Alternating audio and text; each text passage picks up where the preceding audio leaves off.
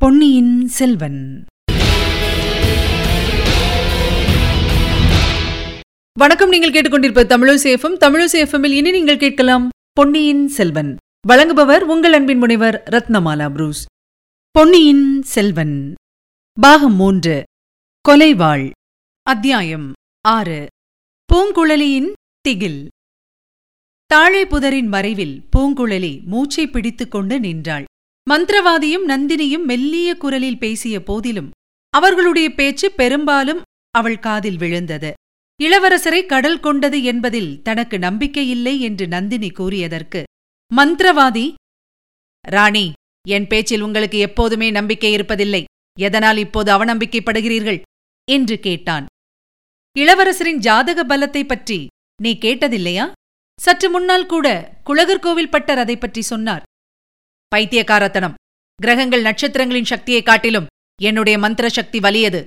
அமைதி குடிகொண்டிருந்த கடலில் நான் மந்திரம் ஜபித்து சுழற்காற்றை வருவித்தேன் என்பது தங்களுக்கு தெரியுமா? முதலில் அந்த காஞ்சி நகர் ஒற்றனும் அதை நம்பவில்லை. பிற்பாடு கடலில் முழுகி உயிரை விடும்போது கட்டாயம் நம்பியிருப்பான். அவன் கடலில் மூழ்கி இறந்ததை நீ பார்த்தாயா? நான் பார்க்காவிட்டால் என்ன? அவன் இருந்த கப்பல் தீப்பிடித்து எரிந்ததைப் பார்த்தேன்.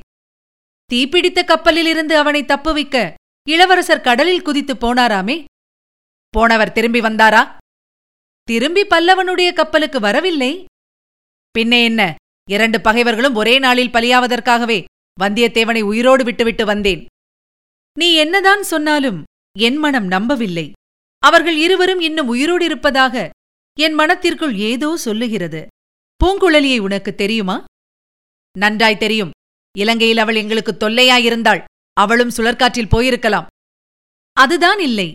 சிறிது நேரத்துக்கு முன்பு ஒரு படகு தூரத்தில் வந்தது. கலங்கரை விளக்கின் உச்சியிலிருந்து ராக்கம்மாள் பார்த்தாளாம். திடீரென்று அது மறைந்து விட்டதாம். படகில் இரண்டு மூன்று பேர் இருந்ததாக தோன்றியதாம்.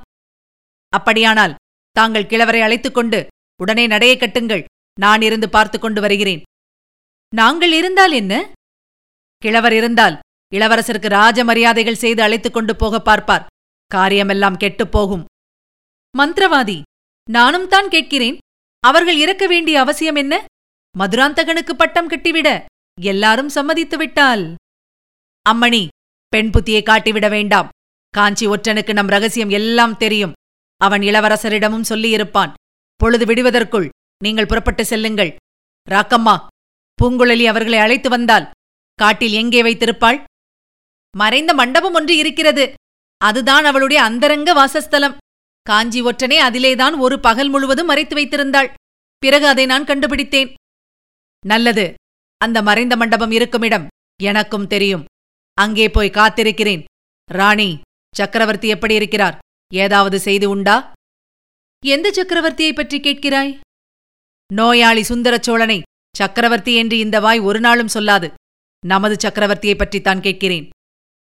சௌக்கியமாயிருப்பதாக பத்து நாளைக்கு முன்பு செய்தி கிடைத்தது. ஆஹா எத்தனை நாள் ஆயிற்று பார்த்து? சரி சரி சீக்கிரம் புறப்படுங்கள். அந்த முட்டாள் பல்லவன் என்ன செய்யப் போகிறானாம்? அவனையும் தஞ்சைக்கு அழைத்துப் போகிறோம். அவனிடம் ஜாகிரதையாயிருங்கள். அவனை பற்றி கவலை இல்லை. நான் காலால் இட்டதை அவன் தலையால் செய்ய காத்திருக்கிறான். இருந்தாலும் ஜாகிரதையாயிருப்பது நல்லது. காஞ்சி ஒற்றன் வந்தியத்தேவனிடம் தாங்கள் கொஞ்சம் ஏமாந்து போனீர்கள் அல்லவா? அது உண்மைதான். அதனாலேயே அவனை உயிரோடு மறுபடியும் பார்க்க விரும்புகிறேன். அந்த ஆசையை அடியோடு விட்டுவிடுங்கள் ராணி. இவ்வாறு பேசிக்கொண்டே அவர்கள் அங்கிருந்து நகரத் தொடங்கினார்கள் என்று தெரிந்தது. பூங்குழலி தன்னை அவர்கள் பார்க்காத வண்ணம் இன்னும் நன்றாய் புதரில் மறைந்து கொண்டாள். நல்ல வேளையாக அவள் இருந்த பக்கம் அவர்கள் வரவில்லை. வேறு திசையாக சென்று விட்டார்கள். பூங்குழலி தற்செயலாக ஒட்டு கேட்ட விஷயங்கள் அவளுக்கு பெருந்திகிலை உண்டு பண்ணிவிட்டன. பொன்னியின் செல்வரை எத்தனை வித அபாயங்கள் சூழ்ந்திருக்கின்றன என்பதை எண்ணிய போது அவளுடைய கை கால்கள் நடுங்கின. கண்கள் இருண்டன. தொண்டை வறண்டது. உள்ளம் குழம்பியது. தான் விட்டுவிட்டு வந்த படகை உடனே போய் சேர வேண்டும் என்ற எண்ணம் மட்டும் வலியதாக முன்னின்றது படகை விட்டு வந்த திசையை நோக்கி விரைந்து சென்றாள். இளவரசர் கொடிய விஷஜூரத்தினால் பீடிக்கப்பட்டிருந்தார். அவரை சிறைப்படுத்திப் போவதற்கு பழுவேட்டரையர் காத்திருந்தார். அவரை கொன்று விடுவதற்கு கொலையாளிகள் காத்திருந்தனர்.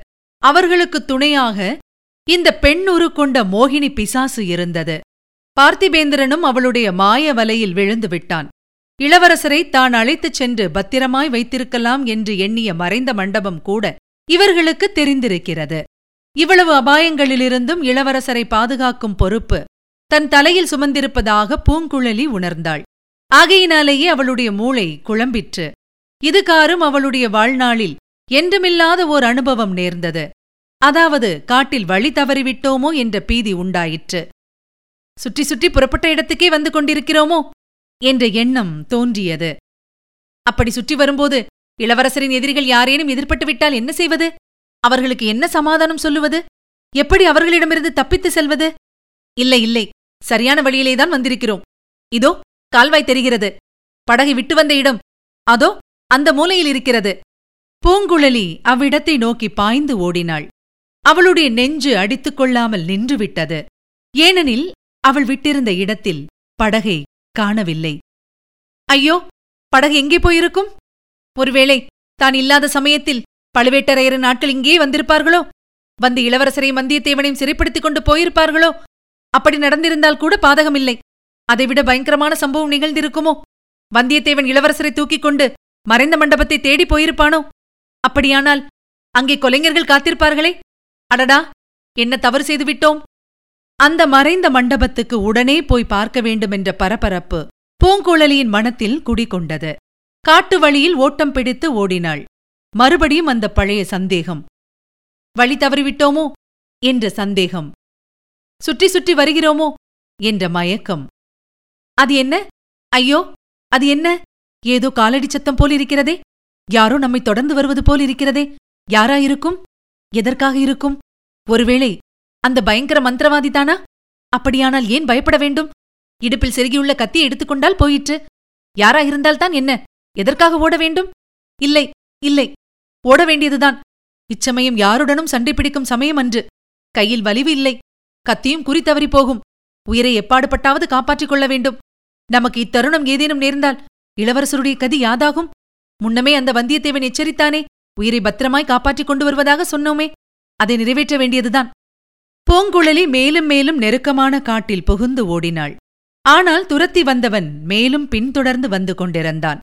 பூங்குழலி போன வழியில் மரங்களிருந்த பட்சிகள் அலறி புடைத்துக் கொண்டு ஓடின. வளைகளிலிருந்து நரிகள் கிளம்பி ஓடின. தூங்கிய காட்டுப்பன்றிகள் விழித்தெழுந்து விழுந்தடித்து ஓடின. மான் ஒன்று வெர்ரென்று பாய்ந்து வந்து அவள் மேலேயே இடித்து புடைத்துக் கொண்டு ஓடியது. இவ்வளவுக்கும் மத்தியில் பின்னால் தொடர்ந்து வந்தவன் விட்டப்பாடாக இல்லை. அவனுடைய காலடிச் சத்தமும் அவன் ஓடியதால் பெருமூச்சு விடும் சத்தமும் கேட்டுக்கொண்டே இருந்தன. பூங்குழலி ஓடி ஓடி சலித்துப் போனாள். அந்த சலிப்பு அளவில்லாத கோபமாக மாறியது. வருகிறவன் யாராயிருந்தாலும் அவனை ஒரு கை பார்த்து விடுவது என்று முடிவு செய்தாள்.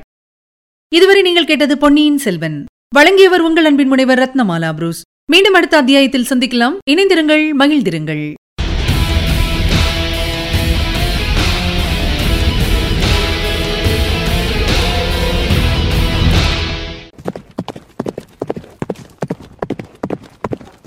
பொன்னியின் செல்வன்.